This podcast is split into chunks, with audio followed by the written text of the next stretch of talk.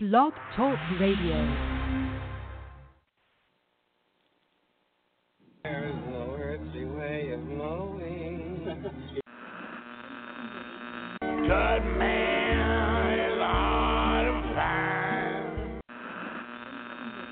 Direction we are going. Direct the El Camino. It would have been DWI.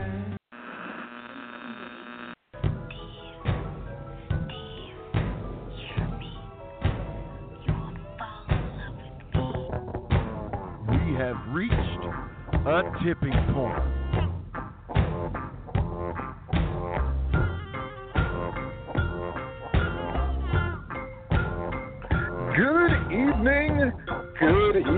Ladies and gentlemen, and welcome to another episode of The Tipping Point. Our special guest tonight, promoter, lover, David Gardner. And of course, this is The Tipping Point. I'm Stephen Platinum, and I am joined, as always, by the man, the myth, and the legend, the venerable Larry Goodman. How are you doing tonight, Larry? Yes, the decrepit one is here in all of his glory to join you for this, what should be most interesting episode of The Tipping Point. Yes. I mean, if you just want to give a little background on that, I know we're going to have David on later on, but so because I want to make sure it's right, so you should probably say what happened. So what David contacted you and said what exactly? So David and I had exchanged a few emails going back a couple months now, a couple times, about the status of licensure, wrestling regulation in Georgia and licensing. Yeah. And his concern that very few promotions in Georgia were really following the law and being licensed according to the state by the Georgia Athletic and Entertainment Commission. And then more recently, I had asked David for results of a show, an AWN show where he's a promoter, and a card listing for the upcoming show, and he said he was not going to provide any more information to Georgia Wrestling History because Georgia Wrestling History promotes and advances the cause of promotions that are not licensed. And so that led to him coming on the show tonight to talk more about that.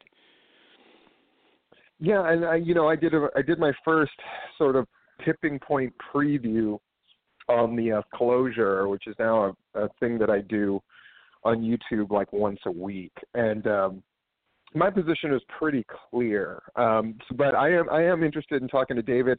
I've heard a lot about him.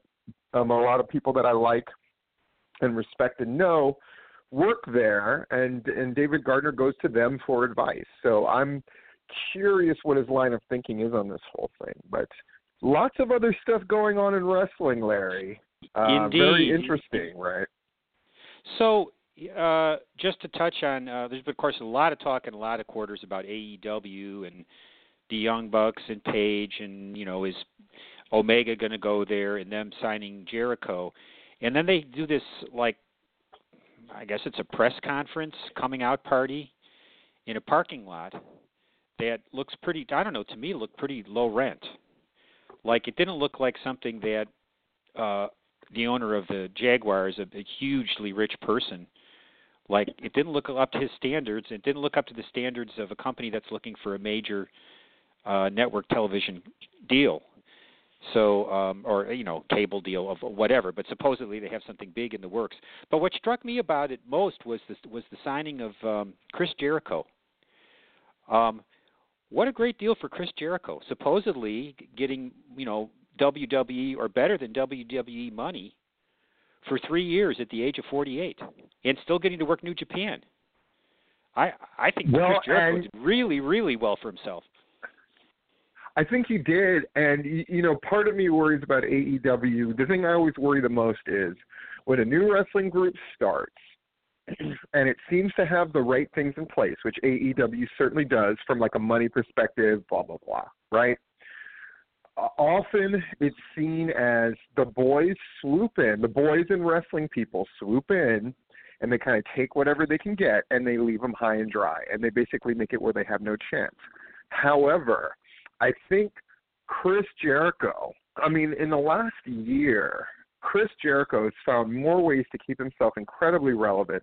I even hear talk of from wrestling people or people that I used to write with at wrestling sites and that kind of thing that very clearly state that they think Chris Jericho is the greatest of all time. And it's an amazing thing that Jericho's done with his career. It's truly stunning. And it's weird to say that this about a guy who's his age, like you said, but I mean, he's got the hottest hand. You know what I mean? He's the hottest guy. It's like, it actually matters who's he going to sign with. It actually mattered. And, you know, feather in the cap for AEW if and only if they make the right moves from here on out. And now if what you're saying is true and they're doing this sort of thing, because not only does it look low rent, it looks low rent to potential networks, and it also looks low rent to the thing that you truly need the most, which is sponsors. And I don't know if you can afford to play that game of, I mean, that's why they always said, oh, if you're going to compete with the WWE, you got to be a billionaire, right? You and I talked about that. That was always the party line, and I think the reason is because you have to appear like you're in the fight and you're in the game. And it's, you know, it's not the time to, public spectacles are not the time to go cheap, I guess is what I'm saying. That was what was disappointing. You got the billionaire behind you, but then what your first presentation really doesn't look like a billionaire is behind you. So I don't know. I mean, I guess, you know, I'm sure it played great to their fans, no doubt about it. But is that going to be enough to be a successful promotion on the level that they want to be on, or it appears they want to be on? And with the kind of, you know, contracts they're accruing at, you know, pretty high dollar. So I guess we'll see how much this guy wants to spend. I mean, it also reminds me, like, you know, it's the kind of hilarity that is the XFL. As bad as an idea as the XFL renewal seemed to me when it was announced, it's got to look even worse now, because all the reasons that they wanted to launch, which is sort of capitalizing on this, like, oh, you know, we'll make everybody stand for the Pledge of Allegiance. I mean, all that happy horse shit, right? It looks absolutely asinine now. Like, it just, the reasons for starting a football league that basically center around, you know, Trump's America, like, it's so bizarre. And I mean, I have to look for news on the XFL. You know, it's like, oh, they just announced a commissioner, and it's, you know, it's Andrew Luck's dad, and it's like, okay, like, but I mean, it's, hey, God, look, there's something just striking when the iron is hot, and you know, XFL doesn't seem like they're doing it. Hopefully, AEW will strike while the iron is hot and have some momentum and some buzz. Let's turn to a complete 180 here and go to a more positive thing on the local scene. How about Mr. Absolutely. Slim J winning the PWX X16 tournament, and then boom, he's announced for Joey Janela's spring break show, one of his shows. And, you know, when he was on here 2 weeks ago on the awards podcast, he said this was going to be his year. Well, so far it's kind of looking like it's his year. And another thing about Slim J, and this part is really awesome to me, when I saw other people talking about it, right, other people posting about it, Slim J is one of those guys. When he's getting these things, one, they feel completely deserved, right? I don't think anybody with a reasonable thought in their head begrudges him any of this, right? No. And I think the other thing is it feels like the good guys are winning one. And it doesn't always feel like that in wrestling, especially in Georgia. But Slim J winning, you know, having success, because though still in his prime, let's be honest, his time has to be now, Larry. He doesn't have – if he's still where he's at right now in 5 years, it's a wrap. You know, yeah. He's got to make it now. I think that window, if it's not closing, it's about to. So what's exciting is the thought of him going and being in these very visible, high-profile shows and just stealing it. I hope he doesn't make – because I've heard lots of stories about guys who, when they got their big shot, They almost talk themselves, they self-sabotaged. I don't think Slim J will do that. I think Slim J, you know, hopefully they give him a lot of leeway to make things happen and, you know, take advantage not only of his physical skill and his sort of veteran's poise, but also his high wrestling IQ. This is a guy who trained people. This is a guy who is always privy to what was going on and how he was being booked on the card and worked on his own gimmick tweaks and all this kind of stuff. He's a very smart young man when it comes to wrestling. And I hope he gets a chance to show all of that because there's no doubt success will be the limit. And, of course, avoiding that injury bug, which has plagued so many sort of top Georgia stars in the last 2-3 years. That's for sure.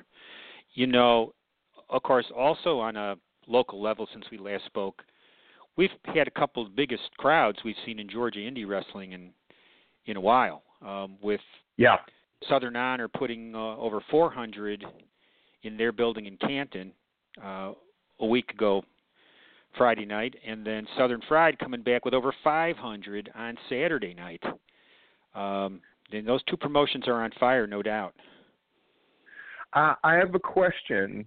Because, you know, if you're the angel on Georgia Wrestling's shoulder, I'm most certainly the devil. And let me pull it into the negative with this question.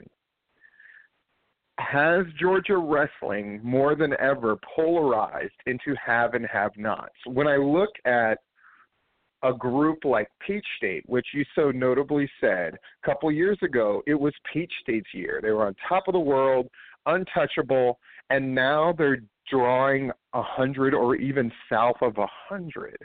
Is the success of these groups like Southern Honor and Southern Fried and, you know, Georgia, like these groups that are drawing these huge numbers, is wrestling in West Georgia, is it dead? Has it died in one area? Is it a case of Siamese twins or conjoined twins? Did one have to die so the other could survive? Well, you know, the way I look at it is that Canton, where Gary Lamb is running Southern Honor, when I looked at that crowd there at that show week before last, it's a new group of fans. There were hardly any people that I would say were GPW fans. This is a new following in Canton for wrestling. And, you know, 4 shows in, it's growing, not going the other way. It's growing. When I look at West Georgia, I see, and I look at the Peach State crowd, I see a lot of the same people. There's just less of those same faces, and I don't see how you rebuild in West Georgia with new fans. I don't know where they're going to come from. It's like that old school fan base is. Maybe they're not dying, but they're moving on to other things. And I think one of the terrible things for Peach State was losing that Saturday night slot for 2 months in the fall, where people developed other habits of what they were going to do with their Saturday nights, and but apparently didn't have anything to do with wrestling. So now I've got some second tier promotions, and Peach State still putting on a good show, but I just think they really got an uphill battle to try to rebuild crowd wise. They can still do good shows, and you're not talking about a place that has big budgets or anything like that. To worry about, but I just think it's a shame because the shows are still good and they just don't have the following. Real quick, because I know our guest is going to come on soon. Of course, we all remember the failed like WWF/WCW invasion angle, right? It's been talked to death. It's been hammered home. Blah blah blah. You know when that angle even though time-wise it doesn't really match up. But you know when that angle officially died a horrible death, in my opinion? It's when Eric Bischoff came out and people were stunned. And the first thing he did was hug Vince McMahon. I would contend that Peach State had a thing that could have been blisteringly hot. And not that they weren't doing hot angles at that time that were very successful and whatever, but how Peach State and UIW did not do some kind of invasion or war against each other is beyond me. It was such a natural. It was such a – it would have tied in reality so effectively. It would have helped both groups incredibly. And now what are we talking about? We're talking about UIW skipping town again, like slinking off to Alabama with their tail tucked between their legs. I mean, it just feels like a massive shame, you know? Yeah. It's something that you just can't do now, right? Billy Knight is passed. It's just like you can't do it now, you know? And I couldn't believe that they never did that angle. It was such a natural. I mean, they could have even pulled in the other West Georgia groups because God knows there were a million of them running at that one time, you know? Yeah, there were. Could have had – God, remember there was like that Christian group and Scotty East was doing his thing and like there were all these myriad of groups that, you know, the fear was, I remember you expressed this sort of concern at the time, man, it's just, they're just going to burn the whole area out, and it appears that they have, and they didn't get the thing out of it that they should have. I never talked with Shane Knowles from Peach State about like an invasion or anything like that, or with Billy or Stan about that. But I can only speculate here that from Peach State's perspective at that time, they had nothing to gain by getting involved in any kind of interpromotional thing with lesser promotions. That's just my speculation. I did it all the time. Whoever heard of MGCW, right? Yeah, but right. That provided, again, a lot of groups in Georgia talk about, you know, let's work together, but they only mean it in the most superficial bullshit of ways. How you work together in wrestling is you work together to help each other's shows, not by sharing talent, but by creating angles that people talk about. You know, before Anarchy kind of dipped out of the PCW versus Anarchy thing, it could have been huge. If it went both ways, it could have been huge, but they dipped out. And the end, we'll never know how great that could have been. We'll never know what it would have been like to have, you know, Todd Sexton and Bill Barons, you know, and Jeff G. Bailey on one side, and then me and Matt Hankins and whoever on the other. We'll never know. And isn't that the worst thing in wrestling ever, is to go, we'll never know what would have happened? You know, we know what it's like if Hogan gets in the ring with The Rock. We know what it's like, you know, with any number of things in wrestling. We almost always get exactly what we want. And when you don't, and it's always crushing and disheartening to think, man, you'll never know what's going to happen. So, well, and to their credit, Anarchy and Southern Fried are doing some of that now, doing title defenses on each other's shows and doing a little bit of crossover there.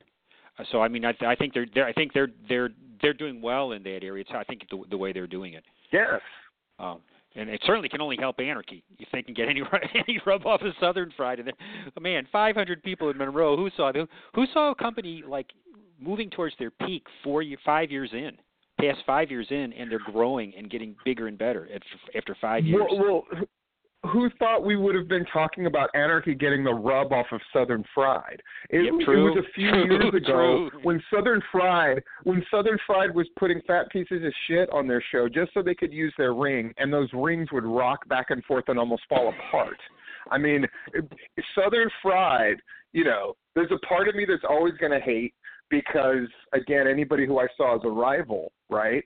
But the ascension of that group is the big Georgia wrestling story. And the fact that Southern Honor is also doing their thing, and Action has become sort of the darling of the artistically great wrestling show. Yeah.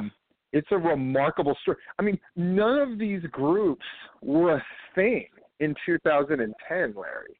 Like, less than a decade ago, you know, these groups didn't exist. And the groups that we talked about were, you know, Anarchy, Rampage, PCW, you know, UIW to an extent. And well, Peach State was the show that drew well, but wasn't as well regarded, right? It was seen as, oh, it's the same eight guys who wrestle each other. Well, yeah, Action and Southern Honor didn't exist a year ago, and Southern Fried, just going back a couple of years, looked like they were, unfortunately, going in the wrong direction. So it's funny how things change. Hey, there are a couple other local notes we can touch on after we talk with Mr. Gardner, but we got him on the line now. So let's please introduce. Yes, sir. Yeah, we're joined now by the promoter of National Syndicate Wrestling and AWN in Fort Valley. We're pleased to have with us for the first time David Gardner. David, welcome to the show. Thank you. Hey, David, how are you doing? All right. Yes, sir. We can hear you loud and clear. Larry, do you want to open with David? Yeah, sure. So, I don't know if you heard the opening part, Dave, but I talked about, the exchange you and I have had about the status of regulation in Georgia and licensing of promotions in Georgia, and that, you took issue with Georgia Wrestling History giving publicity to promotions that were not properly licensed and following this, the state regs. And you and I both agree. There's no secret to the fact that very few promotions are actually licensed by the Georgia Athletic and Entertainment Commission, as commission rules state. Promotions are supposed to be paying $100 fee for licensure every year. And at this point in 2019, I show 10 promotions that are actually licensed in the state of Georgia. Wow. Okay. That's pretty terrible. And last year, the total. I had 57 active. 57? 57 active, and we're coming up on income tax time, so you can almost, add another 10. David, I got a question. What is that, in your opinion? Now, there's the rules are rules argument, which I totally back up and understand, right? All you have to do is pay $100, go through a background check, and you have a license. I used to have a promoter's license, right? No big deal. There's no reason people shouldn't do it, right? No reason people shouldn't do it. I would completely agree with that part. However, what does that license mean? Does it really mean anything beyond it's the rules? Well, for one thing, you have to have a federal business license, or at least a state business license, and a federal EIN to pay your taxes. So if you are not getting a commission's license, how do I even know that you have a legitimate company? You might as well be a backyard fed, as far as I'm concerned. And so you have the business license, but so, okay, here, my main issue was sort of twofold. The first one is it Georgia Wrestling History's obligation to go, okay, we're going to keep up on who's got a promoter's license and who doesn't. And if you don't, that's up to Georgia Wrestling History. To me, it's like Georgia Wrestling History is, they're not involved. Like, Larry sees his job, correct me if I'm wrong, as we're here to promote. Where people get their information. Yeah. Are they a form of media where people get their information? Absolutely. Then I do. You have a right to. You have an obligation to provide what is correct and truthful. And if they're not running with a commission license, we don't know if they're running with a. You might as well be promoting backyard wrestling. Then why don't you write a thing saying here are the guys that are licensed and the other ones aren't? Well, if that disclosure was put out, then let's do it. But go ahead. I'm sorry. I mean, right now there is no difference between legal and illegal. Sure, but okay. Larry, who are the 10? Who are the 10 that actually have their license? Here's the 10, and the caveat here is that the state does. This is not necessarily up-to-date information. Because I know David put in for his license, but it doesn't actually show National Syndicate being licensed for 2019. It shows it is expired.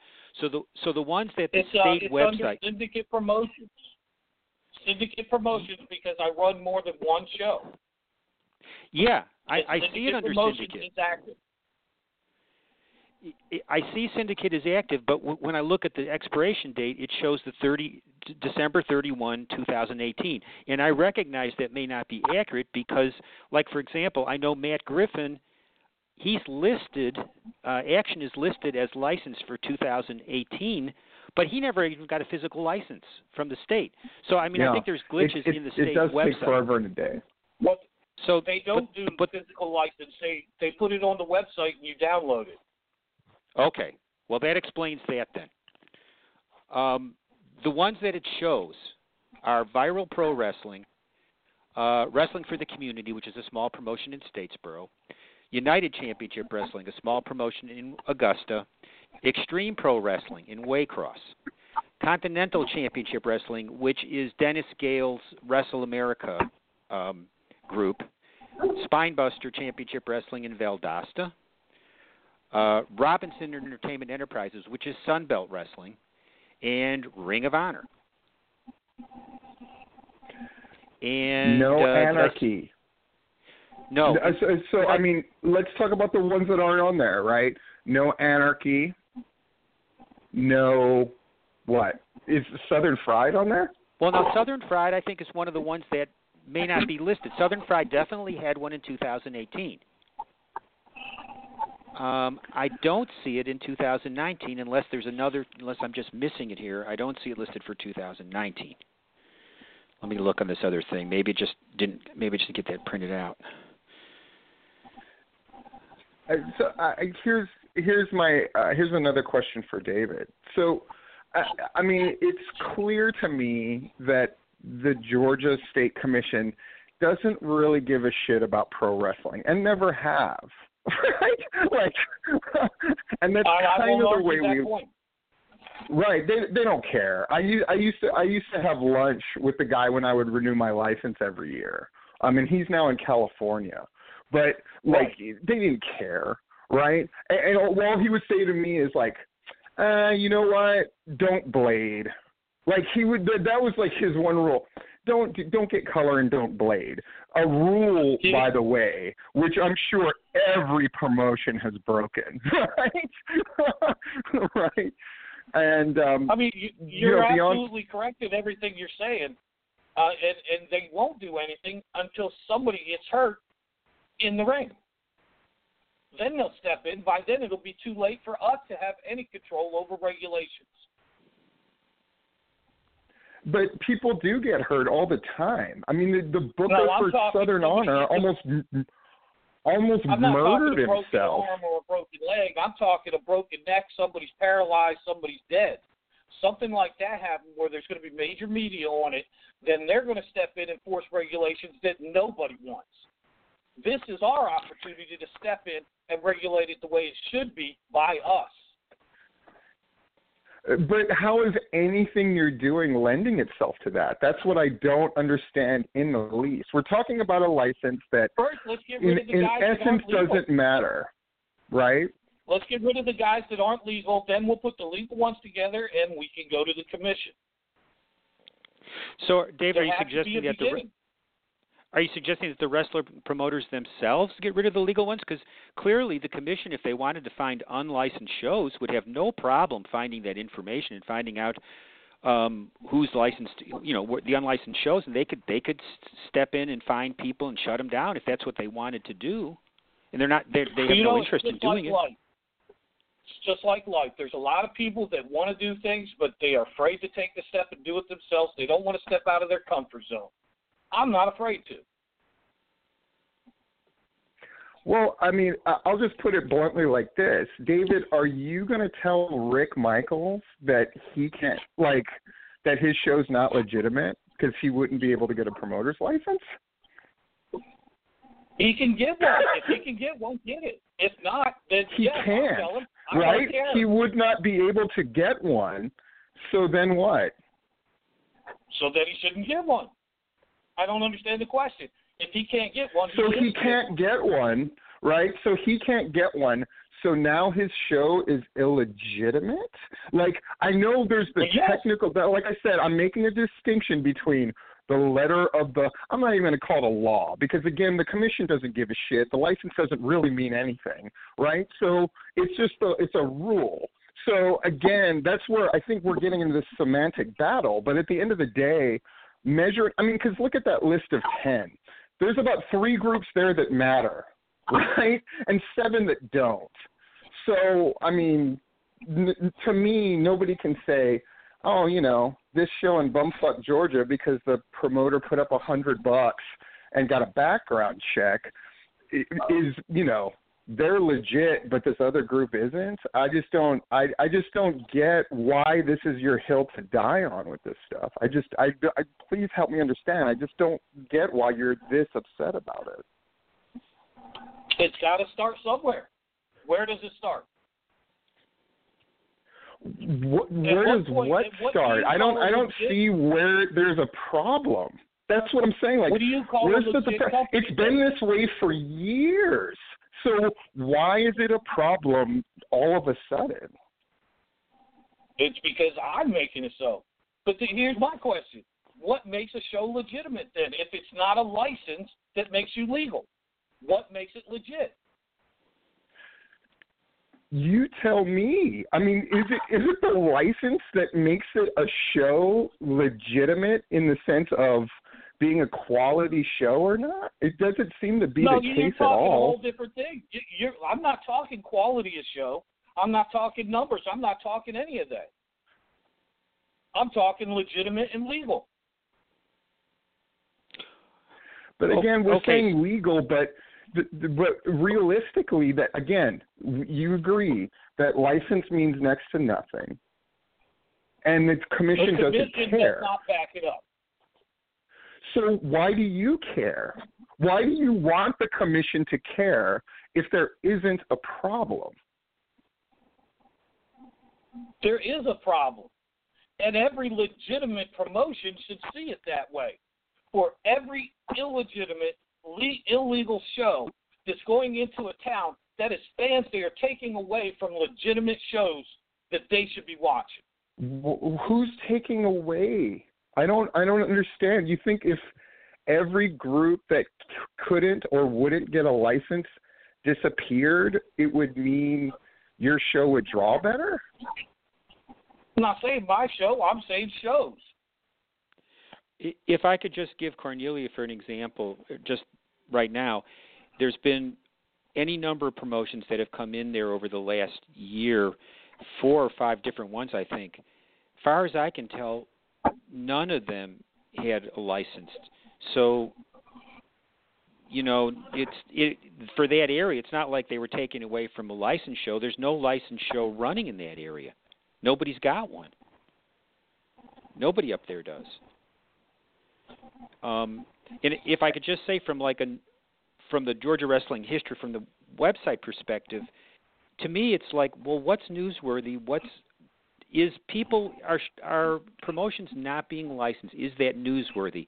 To me, it became newsworthy when Dennis Gale canceled the show because his building holder was told he was running an unlicensed show, and then Dennis decided he needed to contact the commission to avoid further problems. To me, that was a newsworthy thing because it actually affected the running of a show.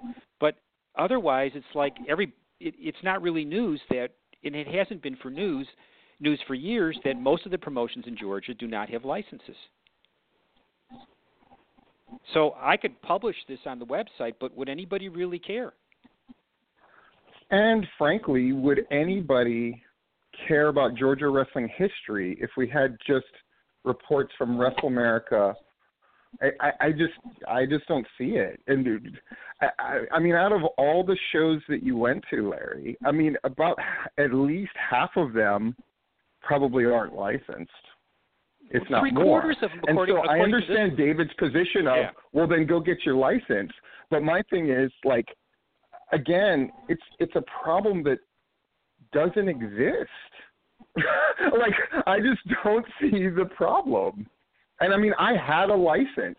I didn't feel like that made me more legitimate. You know, I did it because I, you know. I mean, most of those guys out of the 10, here's my thing. I bet you they got a license just so they could say they had one. And they look at it, they look at that little blue piece of paper, and they go like, ooh, I'm a wrestling promoter. But that doesn't make their shows any better. So I just don't get why this is your hill to die on when you have a wrestling group to focus on.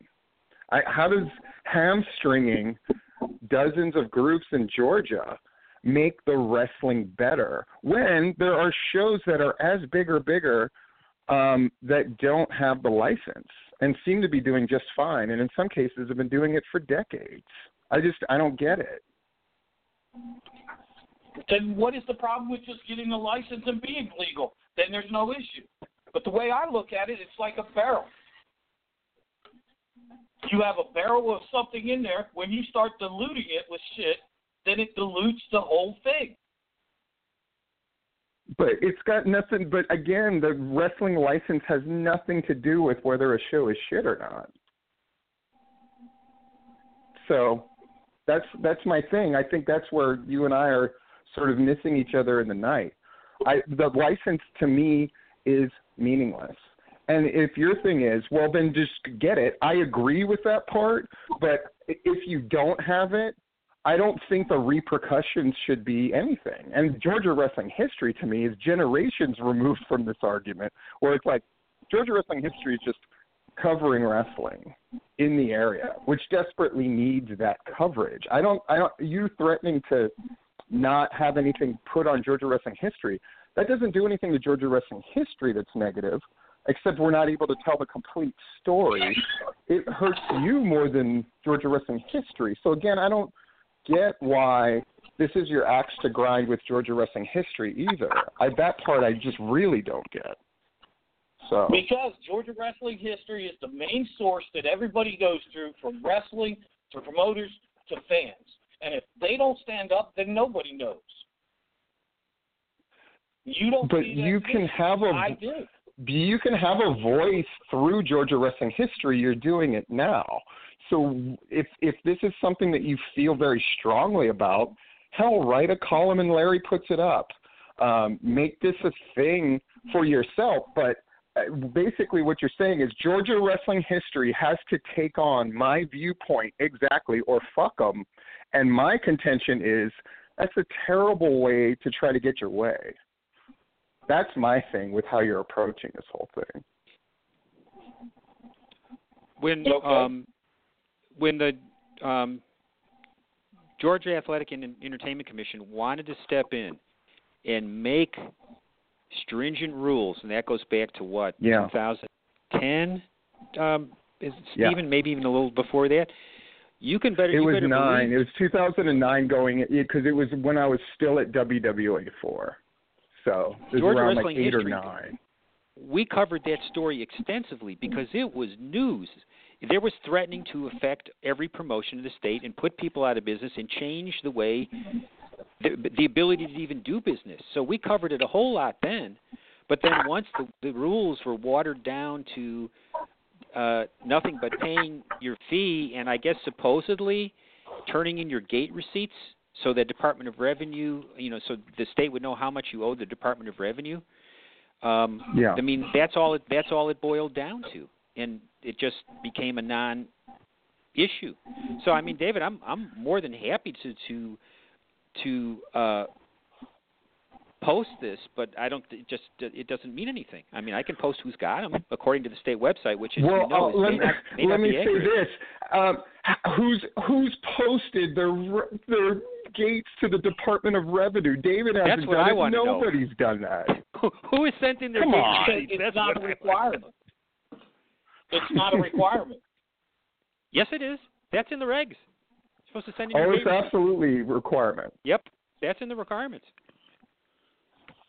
Check it out. That's in there. Check it out. And you know what? They don't care. And that's how we like it.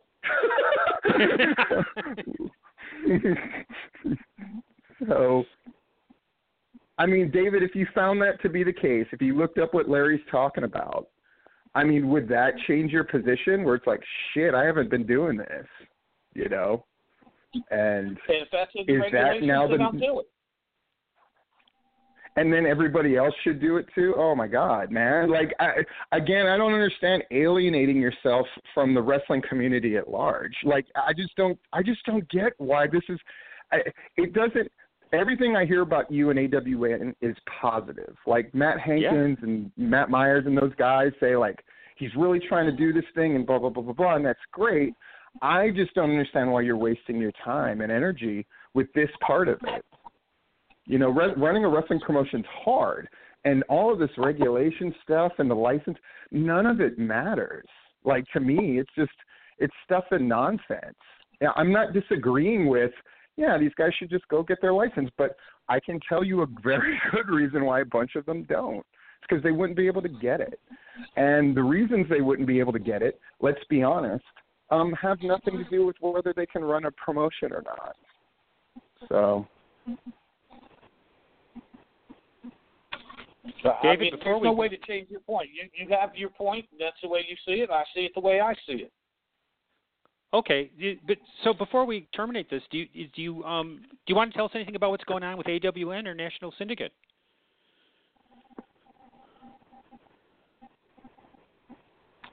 We have our shows every time, second and fourth Friday. Okay. All right, man. Well, best of luck, and look into that.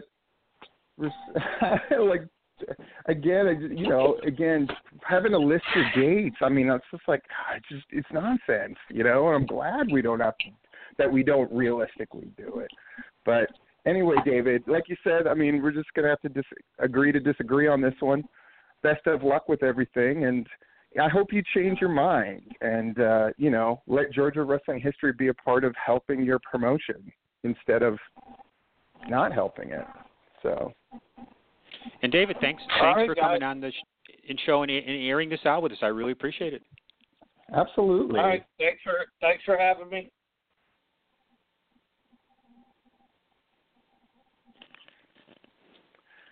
Okay. Larry, right. You dirty dog. All right. Bye, Dave.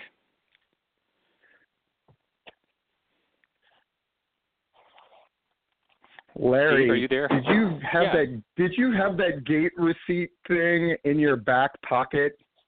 No. Once you brought it up, I have to say that it never occurred to me until you brought it up, and then I went, "Oh yeah." You know, because that might have been something that they mentioned to me when I would renew my license every year. Oh, yeah, make sure you put in your gate receipts. Almost with a wink, wink. Again, I cannot emphasize to people that don't know, right, they don't give a shit about your promoter's license. It takes them forever to get you the physical license. It's true. You download the form online, fill it out, blah, blah, blah. Maybe things have changed, but I doubt it. And then you know what? Your thing goes in. I've seen the desk. Those things pile up. The promoter's license fucking things pile up because, again, there's always an MMA show happening in Georgia. There's always a boxing show happening in Georgia. There's always, WWE's coming into town. Ring of Honor's coming into town, blah, blah, blah, blah, blah. That's why Ring of Honor has a license because they just don't want any kind of static, right? Well, and they don't give a shit, Larry. To that point, I just went to the page that says Georgia Laws and Rules. This is under the Georgia Athletic and Entertainment Commission. It says Georgia Laws and Rules. Yes, then it has boxing rules and regulations, and it lists a number of things. Then it has kickboxing rules, Muay Thai and so forth. It lists a number of things. Then it has MMA rules. Then it has ticket broker rules. Then it has Georgia Athletic Entertainment Commission policies. And there's... It doesn't even mention wrestling. They don't give a shit.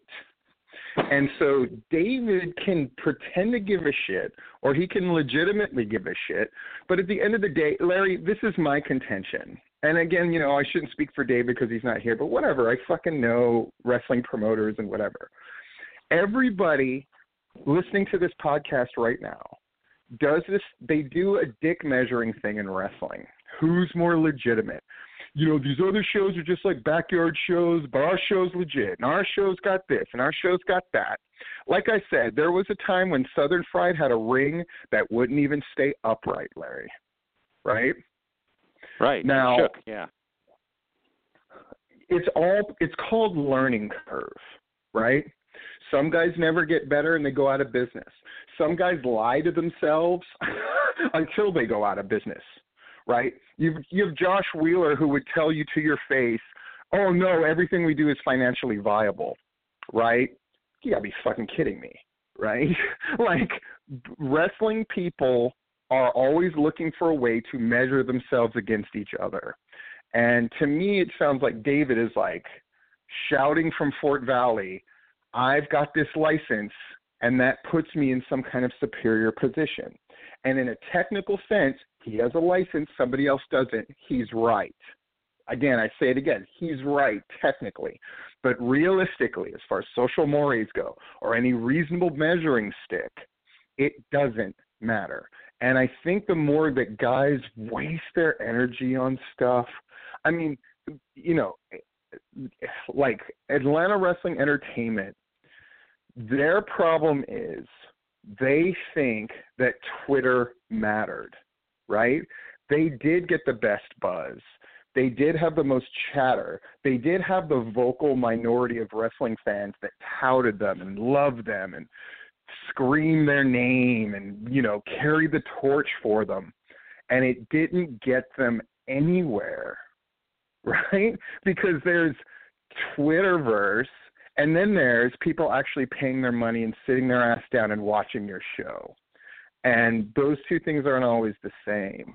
And a promoter's license doesn't mean shit. Is somebody going to tell me Legend of the Year for 2018 Rick Michaels is not legit because he can't or won't get a $100 license that includes a background check? Who gives a fuck? Well, no. David Gardner gives a fuck. Here, just to Robert this Gibson, one thing up. Like according to that list, Larry, Robert Gibson does not have one. No, that's right. Oh my God, one of the all-time great legends doesn't have one. That's true. The top wrestling schools in the state who run shows don't have one. That's also true. I didn't even think about that. None of the schools have them. And David backed off on his argument, didn't he? He backed off on his argument because he knew that it was a dead end and it wasn't going anywhere. When he said, yeah, but if somebody gets hurt, somebody gets badly hurt, what? The fact that the promoter did or didn't have a $100 license that didn't mean anything wouldn't make a bit of difference. Now, I made the argument when OSWA, right, used to do weird wrestling matches with, like, kids, like 14 and 15-year-olds doing dumb shit. I was like, that's the kind of thing, if one of those kids got hurt, now we've got a wrestling commission. But somebody gets hurt doing pro wrestling bullshit, happens all the time. People have died in other states. It didn't really change anything, you know? We just had an egregious injury on that Southern Honor show when Danny Jordan got hit in the head with a water bottle thrown from a distance by a fan in that, you know, the questionable trash throwing incident at the end of the Southern Honor show that wound up putting a knot on her head and costing her her booking the next night because she had headaches. But like, did anybody care 2 days later? Do you need to? I mean, we used to do, and again, for me, I just see things differently in that pro wrestling to me is part of the entertainment. I mean, there's a reason it's called the like sports and entertainment license, right? And because they've definitely decided wrestling is not a legitimate combat sport.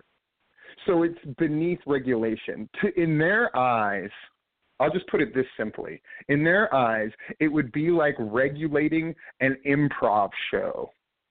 You know? And by the way, in Brawl, we used to do pro wrestling spots, not in a ring, on the stage. And you know what? They could give a shit. They could give a shit about that. They could give a shit. And that's the way we like it. I thought you made a good point in your video about it's, you know, it's that independent wrestling is outlawed by its very nature. So, yeah. So 43-4B-52 in the code says under B, a licensed organization shall, after a match, contest, or exhibition authorized and governed by the organization, file with the commission an affidavit that includes the number of tickets sold, the amount of gross receipts, the amount of sales tax to be paid to the Department of Revenue, and any other facts the commission may require. Such an affidavit shall be postmarked within 3 business days after the conclusion of the match, contest, or exhibition. Well, get on it, David. I guarantee this. I can guarantee you, Larry, not a person has ever fucking done that, except perhaps for Ring of Honor. Ring of Honor. I bet Ring of Honor does. Even right. I bet they do. Ring of Honor does.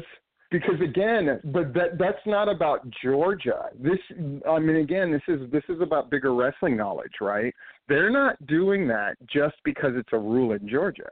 They're doing it to make sure they're towing the line so they can get licensed in other states that are much more restrictive, right? At one point, the WWE was thinking of not doing shows in Oregon, because Oregon had incredibly stringent rules and taxes that would get levied and all kinds of things if you ran a show there. And the WWE's contention was, dude, we should be exempt from your petty ante bullshit, right? We bring you more business than you're going to try to bleed out of us in taxes. And frankly, we don't need you. And guess what Oregon did? Knuckled under. Of course they did, right? Maybe, and Steve, maybe WWE's been exempted in Georgia because they're not anywhere listed in any year as having a license. So maybe they're also because it doesn't matter. It doesn't matter. And so this is like, and my God, give me the wrestling commissioner that in the state of Georgia that would try to fucking lean on the WWE, and you got a guy that's not going to have his job very long, Larry. And give me the guy, you know, when they tried to do that, all that regulation shit years and years ago, right? It's funny because then we thought this is a fight. I mean, at the time, Larry, and correct me if I'm wrong, we thought this is a fight we're going to have to fight again and again and again. Yeah. But we didn't have to fight it again. No. You know why we didn't have to fight it again? And this is, I can't believe I'm saying this. It's because Republicans love wrestling and Democrats hate it. It's the one distinct truth. Republicans love pro wrestling and Democrats hate it as far as legislation goes, as far as regulation goes. I don't know why that is, but you know, once Georgia went full they got bigger fish to fry. Wrestling, I mean, and this is an indication of how much wrestling doesn't matter because it's not seen as a cash cow. I mean, that factors in too. I mean, those gate receipts, if these indie groups handed in gate receipts, Larry, God, you would need to send ambulances to that office to revive guys who died from laughing. Compared to boxing, compared to MMA and all of it, right? Stephen, I think we've beaten this horse way past death. So absolutely. So you said you want to talk about a couple more local issues before we jet. Yes. Oh, there was just a funny thing. If you happen to get a chance to see the It's on. It's posted online. The video of the Southern Fried show. There's this spot in there where Bobby Moore, who's back as part of the Approved with Kenji and Adrian Hawkins, comes to the ring and gets in an argument with Adrian, and he comes out with headphones on and a thing of nachos, and at the end of the argument, he just throws the nachos into Kenji Brea's face. And what's so hilarious about it, that gooey cheese, it just sticks all over his face with the nachos in it. But what's even more hilarious is that nobody clued Kenji in that the spot was coming. So I found it very entertaining.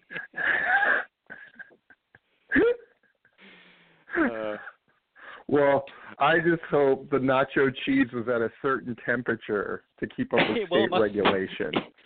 You know, my wife was talking about, she said, how did they get it? Must have been just right to stick like that, you know, it's like glued. Yeah. There's a perfect consistency, right? The viscosity of the cheese. Well, cheese in parentheses, right? On a more serious note,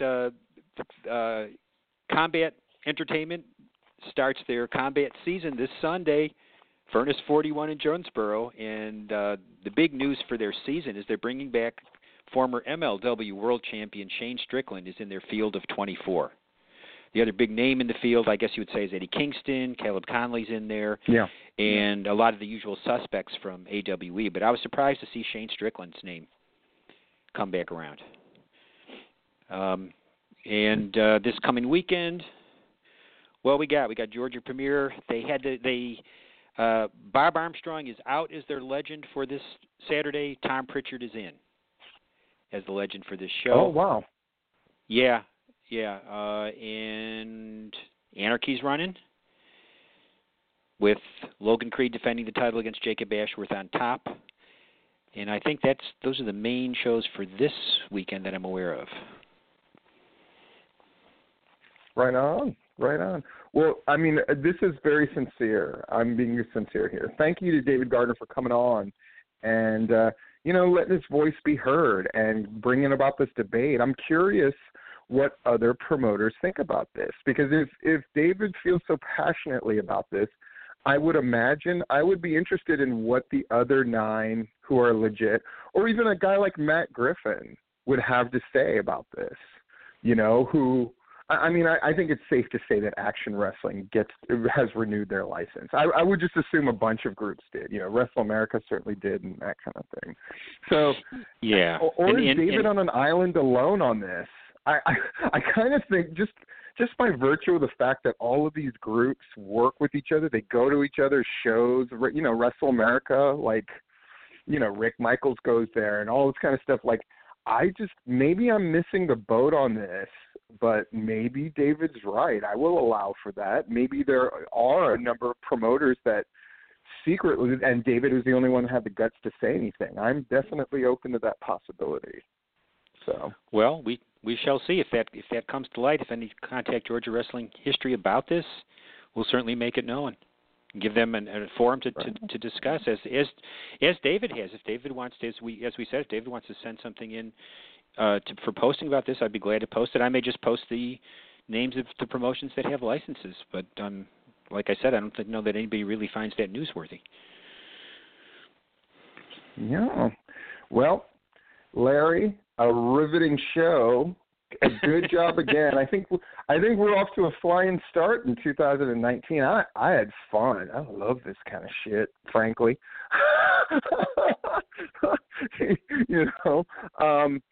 We should. I think we would be remiss to not. I mentioned it earlier that Billy Knight has recently passed, and it's no secret that Billy Knight, for various reasons. Billy Knight. You didn't know that? You didn't know that Billy Knight died? Yeah. Billy Knight died? Billy Knight died. I believe I'm right, yeah. Within the last week. Oh, no. Mark Grayson died, but I think Billy Knight passed as well. Oh. Now, I can't. Perhaps I should let you confirm that before I say anything else. but I believe that's true. If that's true, you know, I think it's something we'll definitely talk about at length on the next Tipping Point. But yeah, yeah. But I'm right, yeah. Billy Knight did die. So, if I could, Larry, and I'll definitely let you speak as well, of course, but, you know, Billy Knight and I didn't get along. That was not a secret, but I would never deny the fact that that guy loved wrestling, that that guy wanted his kids to be a part of it, and that guy was beloved by many. And you know, he was a brother in arms. He did the damn thing. And I was going to end with Mark Grayson. And so Mark Grayson, to me, everything I've seen posted about Mark Grayson is what a gentleman he was and how kind he was to people and how much he loved wrestling. To me, of course it's sad that Mark Grayson is no longer with us. But I will say gosh, Larry, and this is saying a lot, I don't know if I knew anybody in Georgia wrestling who was at his core sadder than Mark Grayson was. I think when he lost Will, and under the circumstances in which he did, it really just kind of, oh man, it's the way that he used wrestling as kind of his lifeboat and his connection to his son was equal parts touching and tragic. And if there's any consolation to Mark Grayson not being here anymore, it's, you know, whatever you believe, hopefully Mark Grayson is reunited with his son. I can only hope so. And for Billy Knight, I hope that he has peace and his family has peace as well. Larry, I can tell that you're a little stunned. I'm sorry that you had to find out through me. But, yeah, like Billy Knight is dead, isn't he? I don't think that he is. Oh, really? No, I don't think so. I saw him last.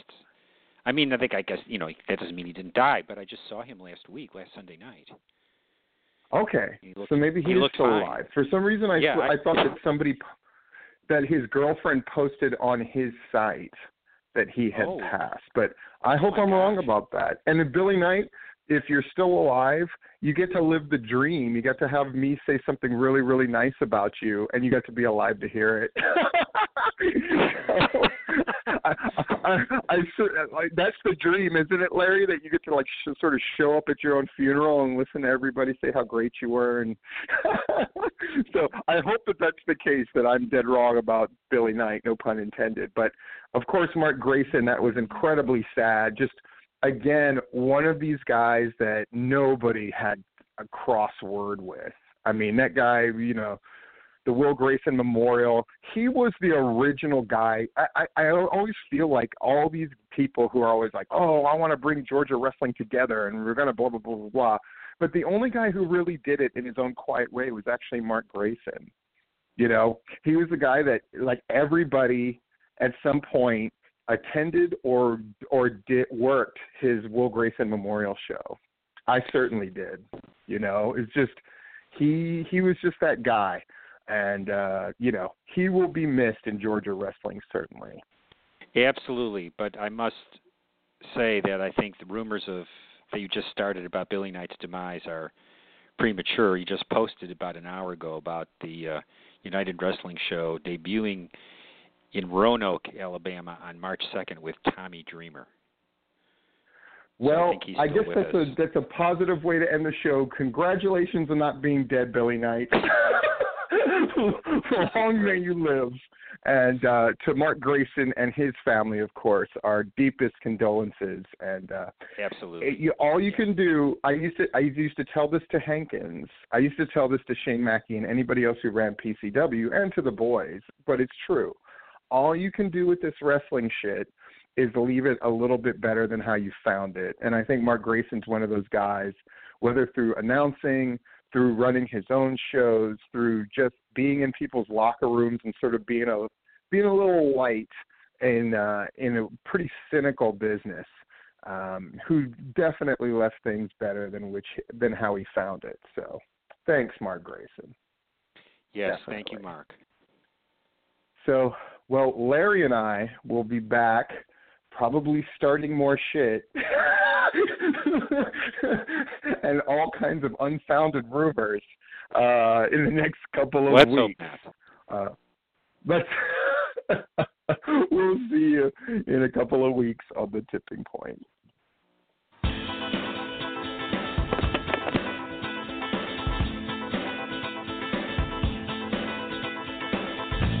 We thank you for listening to this broadcast, a production brought to you by the GWH Radio Network. Stay tuned to GeorgiaWrestlingHistory.com for the latest information on upcoming events and more.